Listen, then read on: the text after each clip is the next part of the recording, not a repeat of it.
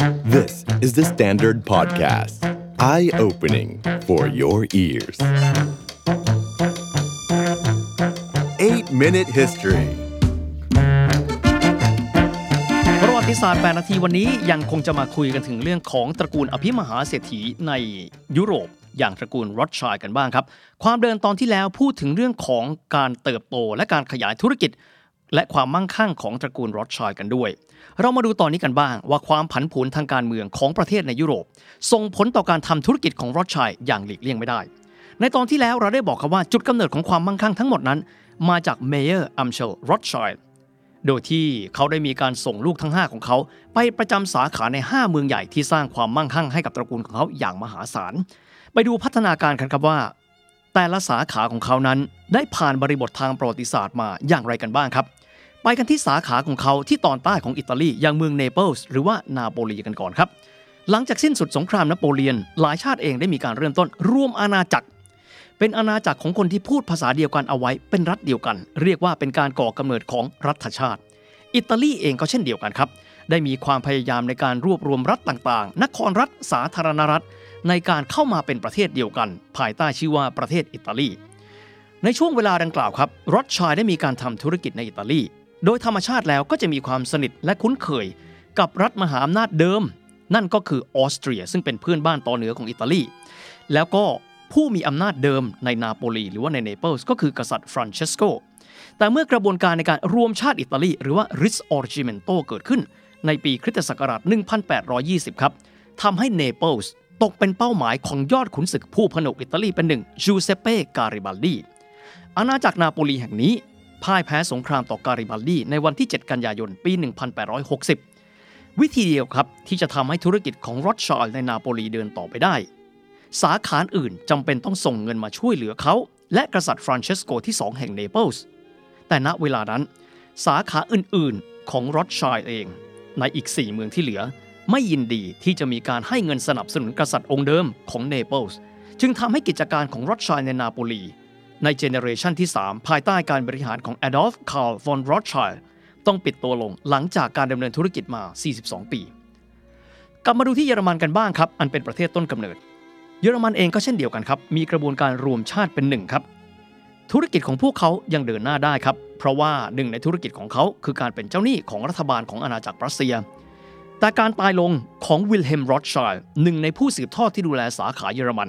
ที่ไม่มีทายาทในการสืบทอดธุรกิจเลย ทำให้สาขาที่แฟรงก์เฟิร์ตต้องปิดดำเนินการในปี 1901 กว่าที่อีก 88 ปีต่อมาคือปี 1989 ญาติจากสาขาอังกฤษครับ เดินทางกลับมาเปิดสาขา Rothschild Bank Aktien g e s e l l s h a f t ซึ่งเป็นบริษัทมหาชน และสาขาของ Rothschild ในสวิตเซอร์แลนด์ ไปเปิดสาขาย่อยๆ ในเมืองแฟรงก์เฟิร์ต มีความหมายว่าสาขาของเขาที่แฟรงก์เฟิร์ตนั้น มีขนาดที่เล็กลง และไม่สามารถที่จะดำเนินการได้อย่างต่อเนื่อง นอกเหนือไปจากนี้ครับกระบวนการจัดเก็บภาษีที่มีความเข้มงวดขึ้นในยุโรป และในเยอรมันในช่วงเวลาดังกล่าว ก็คือก่อนสงครามโลกครั้งที่หนึ่งมีการเอาระบบการใช้บัญชีเดียวมาทดแทนที่ทำให้ธุรกิจของรอดชัยเจอกับผลกระทบ และต้องแตกตัวออกมาเป็นธนาคารย่อยๆ หลายๆ แห่ง และหลายๆ แห่งจนวันนี้มิได้ถูกควบคุมโดยสมาชิกของรอดชัยอีกต่อไปแล้ว มีความหมายว่าหลังสงครามโลกครั้งที่หนึ่งฐานที่มันแข็งแกร่งของรอดชัยคงเหลือแต่เพียงแค่สหราชอาณาจักร ฝรั่งเศส และออสเตรีย แต่สิ่งที่น่ากลัวกว่านั้นทั้งปวงครับ คือการก้าวขึ้นมาสู่อำนาจของอดอล์ฟฮิตเลอร์ในปี 1933 ด้วยนโยบายการต่อต้านและกวาดล้างชาวยิวของอดอล์ฟฮิตเลอร์มันคือภัยมหันต์ต่อชาวยิว และแน่นอน ต่อตระกูลเศรษฐีอย่างรอธส์ไชลด์ซึ่งถือได้ว่าเป็นหนึ่งในเป้าหมายสำคัญของอดอล์ฟฮิตเลอร์และพรรคนาซี ดังนั้นในเยอรมันอิทธิพลของรอธส์ไชลด์จึงถูกลดทอนไปอย่างมาก แต่นอกเหนือไปจากนั้น นาซีเยอรมันได้มีการกรีธาทัพและผนวกออสเตรียเข้ามาเป็นส่วนหนึ่งของจักรวรรดิที่ 3 หรือว่า Third Reich ในปี 1937 ดังนั้นสาขาของพวกเขาที่เวียนนา รู้แล้วว่าภัยมหันต์กำลังจะเดินหน้ามาสู่พวกเขา ตระกูลรอดชัยที่เวียนนาจึงได้มีการทำการขายทรัพย์สินของพวกเขาออกไปอย่างเร่งด่วน ด้วยราคาที่ต่ำกว่าความเป็นจริงอย่างมหาศาล ทั้งนี้เพียงเพื่อต้องการที่จะหนีจากภัยการคุกคามของนาซีเยอรมัน และระหว่างกระบวนการหนีครับ นาซีสามารถจับตัวลุยส์รอดชัยและจำคุกเขาหนึ่งปี ก่อนที่จะเห็นว่าเก็บเอาไว้ก็แต่เพียงแค่นั้น สู้เรียกค่าไถ่เป็นเงินจำนวนเยอะๆ เสียจะดีกว่า จึงได้มีการเรียกค่าไถ่จากตระกูลรอดชัยเป็นเงินประมาณ 21 ล้านเหรียญสหรัฐ นี่ยังไม่ได้คำนวณอัตราเงินเฟ้อแต่ละปีนะครับ แต่ถือเป็นค่าไถ่ที่สูงที่สุดครั้งหนึ่งในประวัติศาสตร์ของโลกแน่นอนว่ารอดชัยเองยินยอมที่จะจ่ายเงินก้อนนี้ 21 ล้านเหรียญสหรัฐ เพื่อให้ลุยส์นั้นพ้นจากการควบคุมตัวของนาซีสำหรับบริษัทรอธส์ไชลด์เดิมในเวียนนา หรือว่า SM Rothschild Salomon Mayer Rothschild นั้น เข้าสู่กระบวนการพิทักษ์ทรัพย์โดยรัฐบาลนาซีเยอรมัน และกลายเป็นทรัพย์สินของนาซีเยอรมัน โดยสมบูรณ์แบบไม่นานหลังจากนั้น ไปดูสาขาฝรั่งเศสกันบ้างครับ ไม่พ้นชะตากรรมคล้ายๆ กันกับที่ออสเตรีย เพราะฝรั่งเศสคือเป้าหมายแรกๆ ในการล้างแค้นของนาซีเยอรมัน จากบาดแผลที่พวกเขาฝากเอาไว้ในสนธิสัญญาแวร์ซาย ประกอบกับตระกูลนี้เป็นตระกูลชาวยิว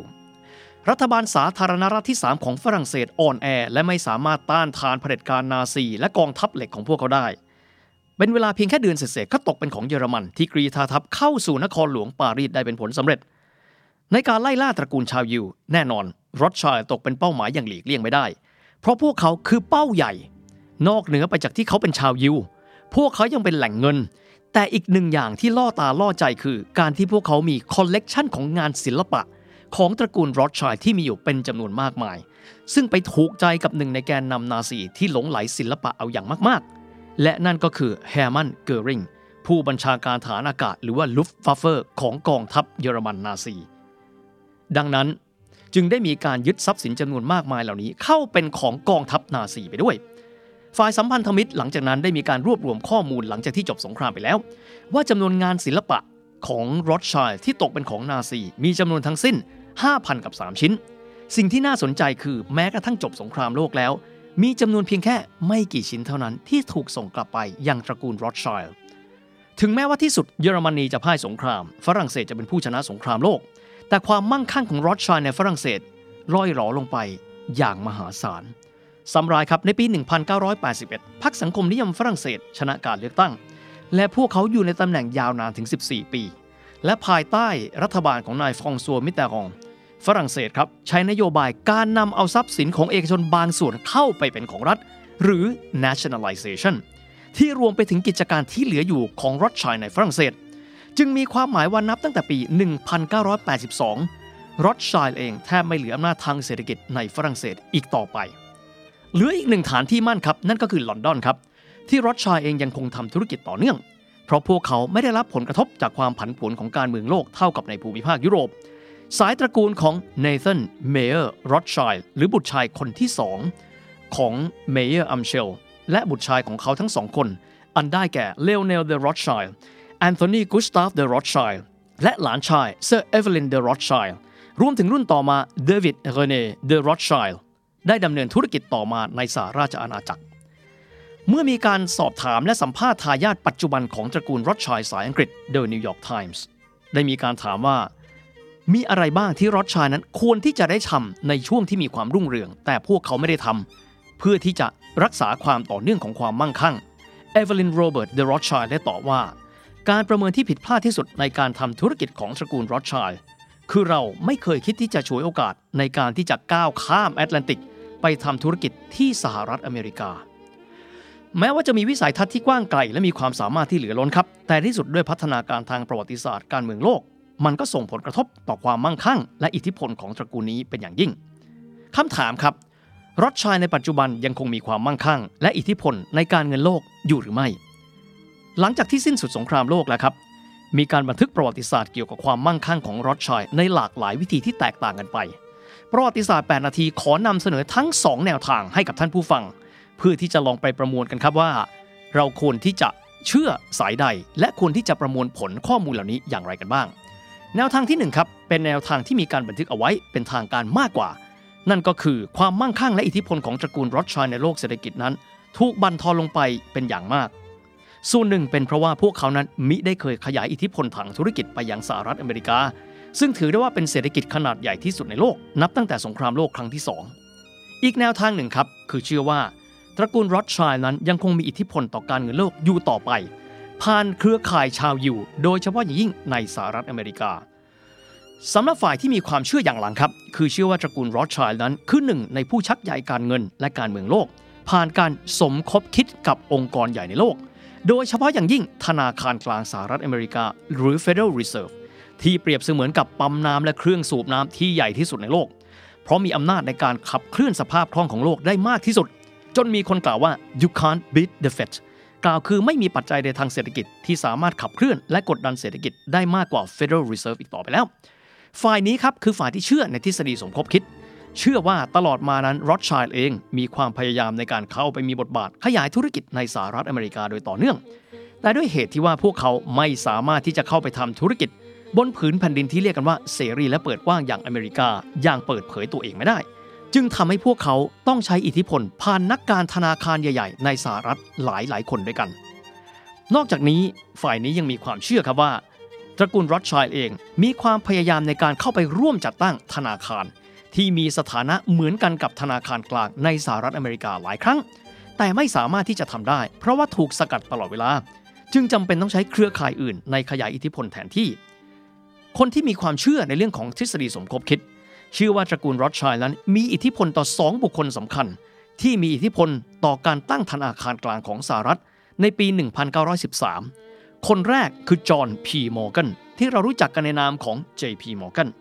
นายธนาคารที่ทรงอิทธิพลที่สุดในสหรัฐเวลานั้น และคนที่สองคือพอลวาบวก ซึ่งเป็นนักการเงินคนสำคัญเชื้อสายยิวในสหรัฐ ด้วยสายสัมพันธ์ของชาวยิว สำหรับพอลวาบวกคนนี้ครับ ต่อมาได้เป็นรองผู้ว่าการธนาคารกลางสหรัฐคนที่สองเขาเป็นชาวยิวครับ ที่มีพื้นเพเกิดในเยอรมัน ก็คือเมืองฮัมบูร์กทางตอนเหนือของเยอรมัน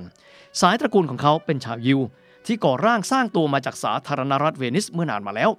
โดยตัวเขาสร้างความมั่งคั่ง และขยายอิทธิพลในโลกการเงินสหรัฐ จนกระทั่งกลายเป็นหนึ่งในคณะผู้ก่อตั้งธนาคารกลางสหรัฐสำหรับคนที่มีความเชื่อในแนวทฤษฎีสมคบคิด เชื่อว่ารอดชัยนั้นมีอิทธิพลกับนักการธนาคารในสหรัฐและ Federal Reserve มาอย่างต่อเนื่อง และยังเป็นผู้ที่อยู่เบื้องหลังการตัดสินใจทางการเงินครั้งสำคัญต่อเนื่องตลอดมาเพราะเฟดสามารถกำหนดนโยบายทางการเงินแบบพลิกฟ้าคว่ำดินเศรษฐกิจโลกได้ตลอดเวลา โดยมีการตั้งข้อสังเกตครับว่า ผู้ว่าการธนาคารกลางสหรัฐหลายหลายคน ล้วนแต่เป็นคนเชื้อสายยิว รวมถึงผู้ว่าการธนาคารในยุคหลังๆ เช่นอลันกรีนส p ปน เบลเบอร์นังเค เจเน็ต เยเลน อย่างไรก็ตามครับ กลุ่มคนที่มีความเห็นต่างจากมุมทฤษฎีสมคบคิด เชื่อว่ามุมนี้ถูกประดิษฐ์ขึ้นมาจากกลุ่มผู้มีแนวคิดต่อต้านชาวยิวสุดขั้ว และต้องการป้ายสีกลุ่มคนสัญชาติยิวในโลกตะวันตก ไม่ว่าจะเป็นเรื่องที่บอกว่ารอดชัยนั้นถูกปิดกั้นในการเข้าไปทำธุรกิจที่สหรัฐอเมริกา เพราะในยุคนั้นสหรัฐถือเป็นดินแดนที่เปิดกว้าง ให้คนทุกชาติทุกภาษาได้เข้าไปทำธุรกิจอย่างเสรีมิได้มีการปิดกั้นแต่อย่างใดนอกจากนี้ ฝ่ายนี้ยังเชื่อว่าอิทธิพลและความมั่งคั่งของรอดชัยนั้นน้อยลง โดยการอ้างอิงถึงการจัดลำดับคนที่ร่ำรวยที่สุดในโลก ที่มีการจัดอันดับมา และพบว่าลูกหลานตระกูลรอดชัยที่ติดอันดับนั้น อยู่ในอันดับที่ 1,200 กว่าของโลก นอกจากนี้บริษัทของรอดชัยเอง ในอังกฤษก็ไม่ได้มีสถานภาพที่แข็งแกร่งเหมือนเดิมอีกต่อไป ดังนั้นคงยากที่จะมีหลักฐานใดๆ มายืนยันสนับสนุนถึงอิทธิพลที่ยังคงมีอยู่ของรอดชัยได้ แต่ไม่ว่าบทบาทของพวกเขาอิทธิพลของพวกเขาจะเป็นอย่างไรตระกูลของพวกเขาคือตำนานของอภิมหาเศรษฐีโลกเป็นเวลายาวนานนับร้อยปี The Standard Podcast. Eye opening for your ears.